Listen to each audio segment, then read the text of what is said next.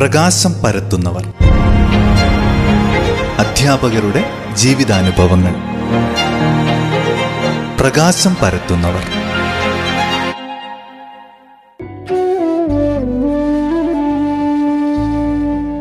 എല്ലാ പ്രിയ ശ്രോതാക്കൾക്കും പ്രകാശം പരത്തുന്നവർ എന്ന പരിപാടിയുടെ പുതിയൊരധ്യായത്തിലേക്ക് സ്വാഗതം. ഇന്ന് പ്രകാശം പരത്തുന്നവർ എന്ന പരിപാടിയിൽ പരിചയപ്പെടുത്തുന്നത് രണ്ടായിരത്തി പതിനാറ് രണ്ടായിരത്തി പതിനേഴ് അധ്യയന വർഷത്തെ സംസ്ഥാന അധ്യാപക അവാർഡ് നേടിയിട്ടുള്ള ഒരധ്യാപകനെയാണ് തലപ്പുഴ ഗവൺമെന്റ് ഹയർ സെക്കൻഡറി സ്കൂളിൽ നിന്ന് പ്രിൻസിപ്പാളായി വിരമിച്ച ഹരിദാസൻ പി എന്ന അധ്യാപകന്റെ വിശേഷങ്ങൾ നമുക്ക് ഇന്ന് കേൾക്കാം.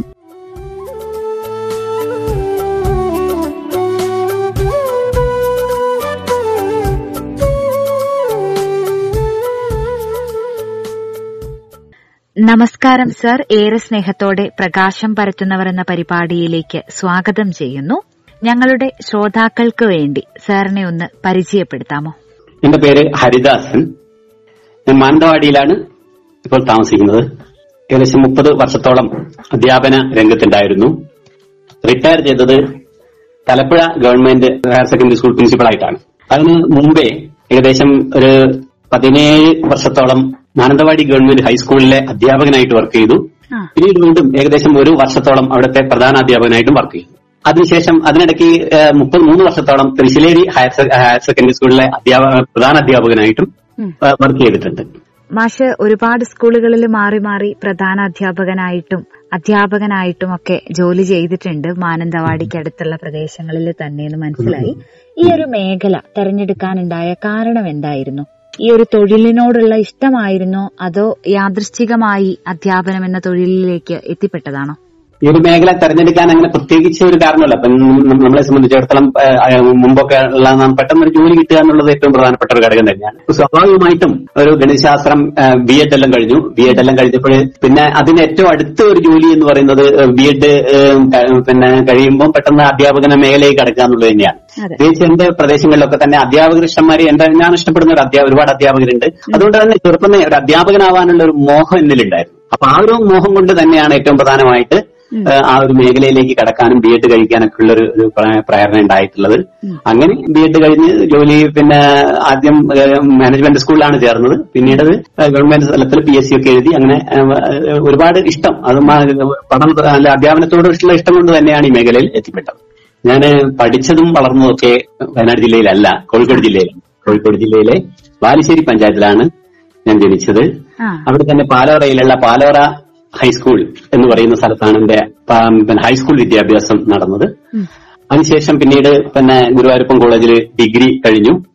പിന്നീട് B Ed Ramakrishna mission Mysore RIMSE എന്ന് പറയുന്ന ഒരു സ്ഥാപനമുണ്ട്. Ramakrishna institute of moral and spiritual education അവിടുന്ന് ബി എഡ് കഴിഞ്ഞ്. അതിനുശേഷം പഠനത്തിന് ശേഷം ജോലിക്ക് വേണ്ടിയിട്ടാണ് യഥാർത്ഥത്തിൽ ഞാൻ വയനാട്ടിലേക്ക് എത്തിപ്പെട്ടത്.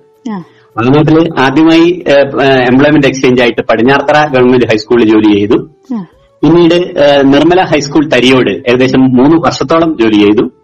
ആ സമയത്താണ് എനിക്ക് പി എസ് സി ലഭിക്കുന്നത്. പി എസ് സി ലഭിച്ച് ഒരു വർഷത്തോളം വൈത്തിരി ഹൈസ്കൂളിലും.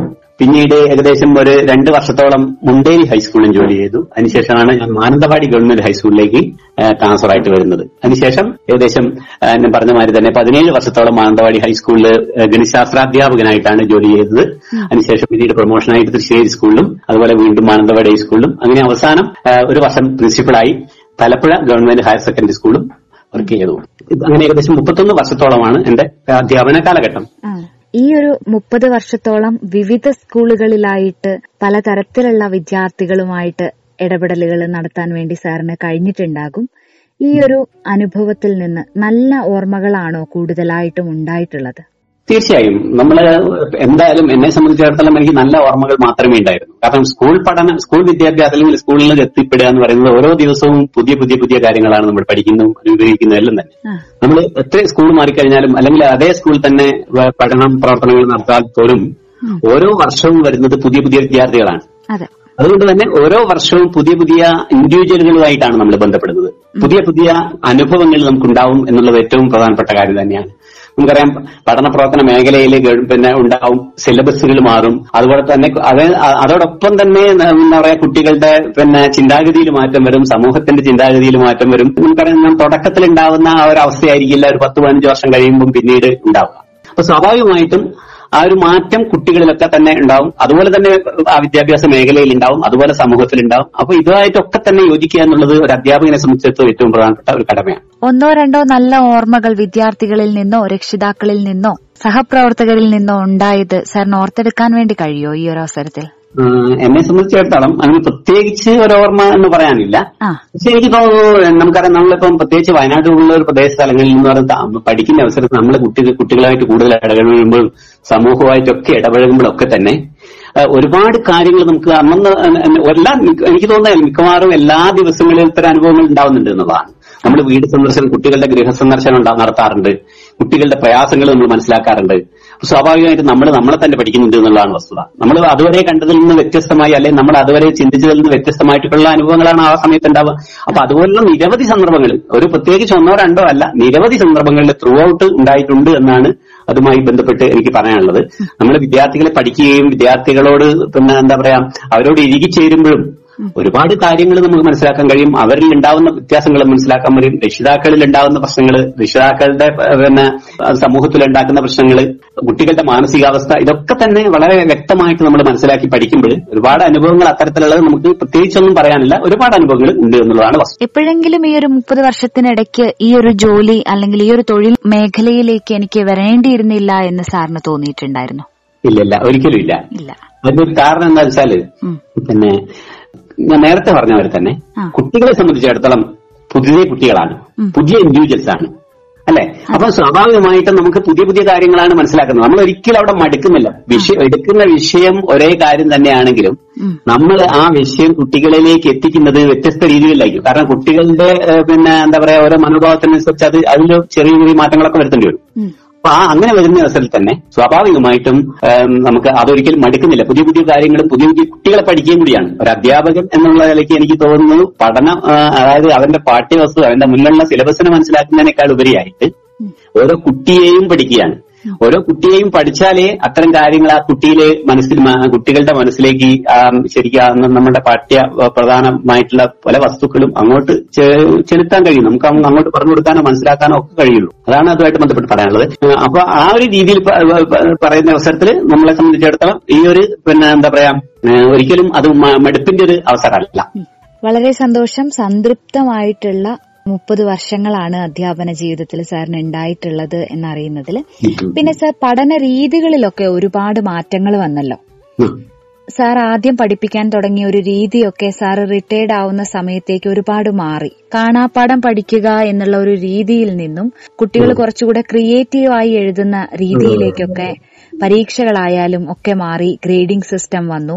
അപ്പൊ സാറിന് ഈ മാറ്റങ്ങൾ നല്ലതായിട്ടാണോ ആ ഒരു സമയത്ത് അനുഭവപ്പെട്ടിരുന്നത്?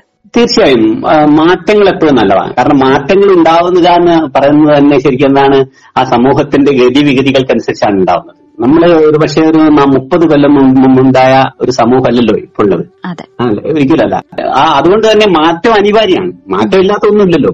മാറ്റം അനിവാര്യമാണ് എന്നുള്ളതാണ് വസ്തുത. ആ മാറ്റം എന്ന് പറയുന്നത് കുട്ടികൾക്ക് അനുഗുണമായുള്ളതായിരിക്കണം അതാണ് അതിന്റെ വ്യത്യാസം. മാറ്റം വെറുതെ മാറ്റത്തിൽ മാറ്റം കൊണ്ടുവരുമല്ല കുട്ടികൾക്ക് അനുഗുണമായതായിരിക്കണം കാരണം നമുക്കറിയാം നമ്മളുടെ എല്ലാ രീതികളും ഇപ്പൊ മുപ്പത് വർഷം മുമ്പുണ്ടായിരുന്ന അധ്യാപകർ മാത്രമല്ല മുപ്പത് വർഷം മുമ്പുണ്ടായിരുന്ന പേരൻസ് അല്ല ഇപ്പോൾ ഉള്ള പേരൻസ് മുപ്പത് വർഷം മുമ്പുണ്ടായിരുന്ന കുട്ടികളല്ല ഇപ്പോൾ ഉള്ള കുട്ടികൾ മുപ്പത് വർഷം മുമ്പുണ്ടായ സമൂഹമല്ല ഇപ്പോൾ ഉള്ള സമൂഹം അപ്പൊ സ്വാഭാവികമായിട്ടുള്ള ഒരു മാറ്റം വരേണ്ടത് ആവശ്യമാണ്. അത് കുട്ടികൾക്ക് അനുഗുണമായി കൂടി വരുമ്പോൾ അത് ഏറ്റവും ഗുണകരമായി മാറും. നമുക്കറിയാം നമ്മളിപ്പോ കുട്ടികളെ കേന്ദ്ര സ്ഥാനത്ത് നിർത്തിയാണ് പഠിപ്പിക്കുന്നത്. കുട്ടികളെ പഠന പ്രവർത്തനത്തിൽ കേന്ദ്ര സ്ഥാനത്ത് വരുന്നത്. മുമ്പ് അങ്ങനെയായിരുന്നില്ല. നമുക്കറിയാം നമ്മൾ ഏഹ്, സാറിന് കാലിനനുസരിച്ചാണ് ചെരുപ്പ് മുറിക്കുക. ചെരുപ്പിനനുസരിച്ചല്ലല്ലോ കാൽ മുറിക്കേണ്ടത്. അപ്പൊ അതുകൊണ്ട് തന്നെ ആ ഒരു കുട്ടികൾക്ക് അനുഗുണമായ രീതിയിലുള്ള ഏത് തരത്തിലുള്ള മാറ്റവും സാധകരാഹമാണ് എന്നാണ് എന്നെ സംബന്ധിച്ചത് എനിക്ക് പറയാനുള്ളത്. നമുക്കറിയാം നമ്മൾ ഇപ്പൊ തന്നെ കുട്ടികൾ ടെക്നോളജി ഒരുപാട് വികസിച്ചു. അല്ലേ? ഇപ്പൊ നമ്മളിപ്പം കഴിഞ്ഞ രണ്ട് വർഷം മുമ്പുള്ള ക്ലാസ് മുറികളല്ല ഇപ്പോഴുള്ള ക്ലാസ് മുറികൾ. അല്ലെ രണ്ട് വർഷം മുമ്പുള്ള പഠന രീതിയല്ല ഇപ്പോഴുള്ള പഠന രീതി. വളരെ ചുരുങ്ങിയ കാലം കൊണ്ട് തന്നെ ആ മാറ്റം വളരെ വ്യക്തമായി വരുന്നുണ്ട്. അപ്പൊ സ്വാഭാവികമായിട്ടും കുട്ടികളെ സംബന്ധിച്ചിടത്തോളം ആയാലും ശരി അധ്യാപകരെ സംബന്ധിച്ചിടത്തോളം ആയാലും സാങ്കേതിക വിദ്യ പഠിക്കണം. സാങ്കേതികമായ കാര്യങ്ങളിൽ അവർ അവഗാഹം ഉണ്ടാവണം എന്നുള്ളത് പ്രധാനപ്പെട്ട കാര്യമാണ്. അപ്പം മാറ്റം എന്ന് പറയുന്നത് കുട്ടികൾക്ക് അനുകൂലമായ രീതിയിൽ ഏത് തരത്തിൽ വന്നാലും അത് എപ്പോഴും സ്വാഗതാർഹമാണ് എന്നാണ് എനിക്ക് പറയാനുള്ളത്. ഇനി ഭാവിയിൽ ഇനി എന്തെങ്കിലും ഒരു നല്ല മാറ്റം വിദ്യാഭ്യാസ മേഖലയിൽ വരണം. എന്നുണ്ടെങ്കിൽ അതെങ്ങനെയുള്ള ഒരു മാറ്റമായിരിക്കണം എന്നാണ് ഹരിദാസൻ മാഷിന് തോന്നുന്നത്. എന്നെ സംബന്ധിച്ചിടത്തോളം ഞാൻ നേരത്തെ തന്നെ പറഞ്ഞു. മാറ്റം അനിവാര്യമാണ്. സ്വാഭാവികമായിട്ടും പണ്ട് കാലങ്ങളിലൊക്കെ ഒരു ഒരു പത്ത് അൻപത് വർഷം കൊണ്ടുണ്ടായ ഒരു മാറ്റം. ഇപ്പോ ചിലപ്പോ ഒന്നോ രണ്ടോ മൂന്നോ മാസം കൊണ്ട് നമ്മുടെ സമൂഹത്തിൽ നടന്നുകൊണ്ടിരിക്കുന്നതാണ് അപ്പോൾ സാങ്കേതിക വിദ്യയുടെ ആ ഒരു വികാസം എന്ന് പറയുന്നത് ഏറ്റവും പ്രധാനപ്പെട്ട കാര്യമാണ്. അതുപോലെ തന്നെ സാങ്കേതിക വിദ്യ മാത്രം മതിയോ എന്ന് ചോദിച്ചു കഴിഞ്ഞാൽ അതും പോരാ. കാരണം അധ്യാപകൻ ഒരു ക്ലാസ് റൂമിന് പകരമാവില്ല ഒരിക്കലും സാങ്കേതിക വിദ്യയോ അല്ലെങ്കിൽ ഓൺലൈൻ ക്ലാസ്സോ ക്ലാസ് റൂമിലെ കുട്ടികളുടെ കുട്ടികളും അധ്യാപകരുമായുള്ള ഇന്ററാക്ഷൻ അവരുടെ ഹൃദയത്തിലേക്ക് അല്ലെങ്കിൽ അവരുടെ മനസ്സിലേക്കൊക്കെ തന്നെ നമ്മൾ എത്തിച്ചേരുന്ന ഒരുപാട് കാര്യങ്ങളുണ്ട്. അപ്പോൾ അവിടെ ഒരു ഹ്യൂമാനിറ്റേറിയൻ കൺസിഡറേഷൻ കൂടിയുണ്ട് ഈ സാങ്കേതിക വിദ്യയിൽ അങ്ങനെ ഒരു സാധനമില്ല അപ്പൊ സ്വാഭാവികമായിട്ടും ക്ലാസ് മുറിക്ക് പകരമാവുന്നില്ല സാങ്കേതിക വിദ്യ സാങ്കേതിക വിദ്യക്ക് പകരമാകുന്നില്ല പലപ്പോഴും ചില ക്ലാസ് മുറികളും. അപ്പൊ സ്വാഭാവികമായിട്ടും ഇത് രണ്ടും കൂടി ഇഴുകി ചേർന്ന് നല്ല രീതിയിൽ എന്താ പറയാ ആ ഒരു രീതിയിൽ നല്ല പിന്നെ നമ്മുടെ വിദ്യാഭ്യാസ പ്രവർത്തനങ്ങൾ മുന്നോട്ട് കൊണ്ടുപോവുകയും അതോടൊപ്പം തന്നെ നല്ല കുട്ടികൾക്ക് അനുകൂലമായ മാറ്റങ്ങൾ കൂടുതൽ ഗവേഷണം നടത്തേണ്ട ഒരു മേഖല കൂടിയാണ് ഇത് എന്നാണ് ഇതുമായിട്ട് ബന്ധപ്പെട്ട് എനിക്ക് ഒരു അഭിപ്രായം ഉള്ളത്. നമ്മുടെ പരമ്പരാഗതമായി വരുന്ന ക്ലാസ് മുറികളിൽ നിന്നൊക്കെ മാറി ചിന്തിക്കേണ്ട ഒരു സമയമായി. എന്നാൽ ക്ലാസ് മുറികളുടെ ആ ഒരു പ്രാധാന്യം നഷ്ടപ്പെടുത്താത്ത രീതിയിൽ കുട്ടികളും അധ്യാപകരും തമ്മിലുള്ള ഇന്ററാക്ഷൻ നഷ്ടപ്പെടുത്താത്ത രീതിയിൽ സാങ്കേതിക വിദ്യ കൂടി ഉൾപ്പെടുത്തി നമുക്കത് മുന്നോട്ട് കൊണ്ടുപോകാൻ കഴിയണം എന്നാണ് അതുമായി ബന്ധപ്പെട്ട് എനിക്ക് പറയാനുള്ളത്. കുടുംബത്തെ കൂടെ ഒന്ന് പരിചയപ്പെടുത്താമോ സാറേ? എന്റെ ഭാര്യ ടീച്ചറാണ്. M T D M higher ഹൈസ്കൂളിലെ ഗണി- ഗണിതശാസ്ത്ര അധ്യാപക തന്നെയാണ്. മിനി എന്നാണ് പേര്. എന്റെ മകൻ ഒരു ബാങ്ക് ഓഫീസറാണ്. പഞ്ചാബ് നാഷണൽ ബാങ്കിൽ ജോലി ചെയ്യുന്നു. മകൾ തിരുവനന്തപുരം ഐസറിൽ പി ജി കഴിഞ്ഞ് ഇപ്പൊ ഹയർ സ്റ്റഡീസിന് വേണ്ടി ശ്രമിച്ചുകൊണ്ടിരിക്കുകയാണ്. വിശ്രമ ജീവിതമൊക്കെ എങ്ങനെ പോകുന്നു? എന്തെങ്കിലും പൊതുപ്രവർത്തനങ്ങൾ പരിപാടികളൊക്കെ ഉണ്ടോ? ആ വിശ്രമ ജീവിതം അങ്ങനെ പ്രത്യേകിച്ച് പിന്നെ എന്താ വിശ്രമമായിട്ടൊന്നുമില്ല.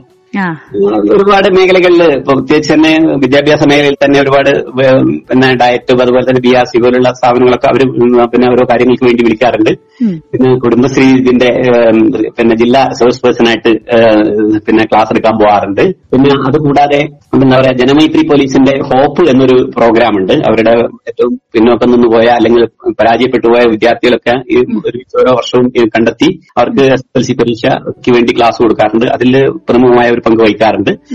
അതുപോലെ തന്നെ ലൈബ്രറി ഇതുമായിട്ട് ബന്ധപ്പെട്ട പ്രവർത്തനങ്ങൾ നടത്താറുണ്ട്. സാക്ഷരതയായിട്ട് ബന്ധപ്പെട്ട പ്രവർത്തനങ്ങൾ നടത്താറുണ്ട്. അതുകൊണ്ട് തന്നെ നിരന്തരമായ എന്തെങ്കിലും വർക്ക് ചെയ്തുകൊണ്ടിരിക്കുന്നുണ്ട് എന്നുള്ള വിശ്രമമില്ലാതെ തന്നെ പോവുകയാണ് തിരക്ക് തന്നെയാണ്. അപ്പം മാഷെ അവസാനമായിട്ട് ഒരു കാര്യം കൂടി ചോദിക്കട്ടെ. ഇപ്പം വളർന്നു വരുന്ന അധ്യാപക വിദ്യാർത്ഥികളുണ്ടല്ലോ. ഭാവിയിലെ അധ്യാപകർ. ഇവർക്ക് മുപ്പത് വർഷത്തെ ഒരു അധ്യാപന ജീവിതത്തിൽ നിന്ന് സാറ് പഠിച്ച കാര്യങ്ങൾ വെച്ച് എന്താണ് ഒരു മെസ്സേജ് നൽകാൻ വേണ്ടി കഴിയുക? പ്രത്യേകിച്ച് ഞാൻ പഠിച്ച കാലത്ത് നിന്നൊക്കെ ഒരുപാട് മാറിപ്പോയി. അതുകൊണ്ട് തന്നെ ആ ഒരു മെസ്സേജ് ഇപ്പൊ എന്താണ് ഉപയോക്ത ശരിക്കും അല്ല. പക്ഷെ എങ്കിൽ പോലും എനിക്ക് പറയാനുള്ളത് പിന്നെ കുട്ടികളെ മനസ്സിലാക്കുക എന്നുള്ളത് ഏറ്റവും പ്രധാനപ്പെട്ട കാര്യം. കുട്ടികളുടെ ഹൃദയത്തിലേക്ക് ഇറങ്ങിച്ചെല്ലാൻ ഒരു അധ്യാപകന് കഴിയണം. അതാണ്. അവരുടെ കഴിവുകളും കഴിവില്ലായ്മകളും മനസ്സിലാക്കുക. അവരെ മനസ്സിലാക്കുക എന്നുള്ളത് ഏറ്റവും പ്രധാനപ്പെട്ട കാര്യമാണ്. അവരുടെ ഒരു മാനുഷികമായി അവരെ നന്നായിട്ട് കാരണം നമ്മളെന്നും പറഞ്ഞു കൊടുക്കുക എന്നുള്ളതിൽ അല്ല നമ്മളുടെ കാര്യം. നമ്മൾക്ക് കുട്ടികൾക്ക് അനുഭവങ്ങൾ കൊടുക്കുക എന്നുള്ളതാണ് ഏറ്റവും പ്രധാനപ്പെട്ട കാര്യം. നമ്മൾ എല്ലാ കാര്യങ്ങളും പറഞ്ഞ് അങ്ങനെ ചെയ്യണം അങ്ങനെ ചെയ്യണം എന്ന് പറയുന്നതല്ല. അവരെ അതിന് പകരം അവരത് ചെയ്യിപ്പിക്കാനും പറഞ്ഞു കൊടുക്കാനും അത് പിന്നെ അവരെ അവർക്ക് അവർക്ക് അനുഭവങ്ങൾ ഉണ്ടാക്കി കൊടുക്കുക എന്നുള്ളത് ഏറ്റവും പ്രധാനപ്പെട്ട കാര്യമാണ്. അപ്പൊ നമ്മളുടെ പഠന പ്രവർത്തനത്തിൽ പരമാവധി സമയം അതിനുവേണ്ടി വിനിയോഗിച്ചുകൊണ്ട് നമ്മുടെ ഒരു തലമുറയെ ഒരു നല്ല തലമുറയായി വാർത്തെടുക്കുക ഒരു കുട്ടിയെ നല്ല കുട്ടിയായി ഉണ്ടാക്കുക അങ്ങനെ നല്ല മനുഷ്യനായി തീർക്കുക എന്നുള്ളത് ഏറ്റവും പ്രധാനപ്പെട്ട കാര്യം തന്നെയാണ്. ഒരുപാട് കാര്യങ്ങൾ അധ്യാപകനെ സംബന്ധിച്ചിടത്തോളം അധ്യാപകന് അതിൽ ചെയ്യാനുണ്ട് എന്ന് തന്നെയാണ് എന്റെ അഭിപ്രായം. ഒരുപാട് സന്തോഷം സാർ. ഇത്രയും സമയം റേഡിയോ മാറ്റ്ലിയിലെ ശ്രോതാക്കളുമായിട്ട് സാറിന്റെ അനുഭവങ്ങളൊക്കെ പങ്കുവച്ചതിലുള്ള നന്ദി അറിയിക്കുകയാണ്. ഒരു വലിയ മഹാമാരി കാലത്തിലൂടെയാണ് കടന്നു പോകുന്നത് എത്രയും പെട്ടെന്ന് ഈ പ്രശ്നങ്ങളൊക്കെ മാറി സാറിന്റെ മേഖലകളിൽ സജീവമായിട്ട് പങ്കെടുക്കാൻ വേണ്ടിയിട്ടും പ്രവർത്തനങ്ങളിൽ ഏർപ്പെടാനൊക്കെ കഴിയട്ടെ എന്നുകൂടെ ആശംസിക്കുകയാണ്.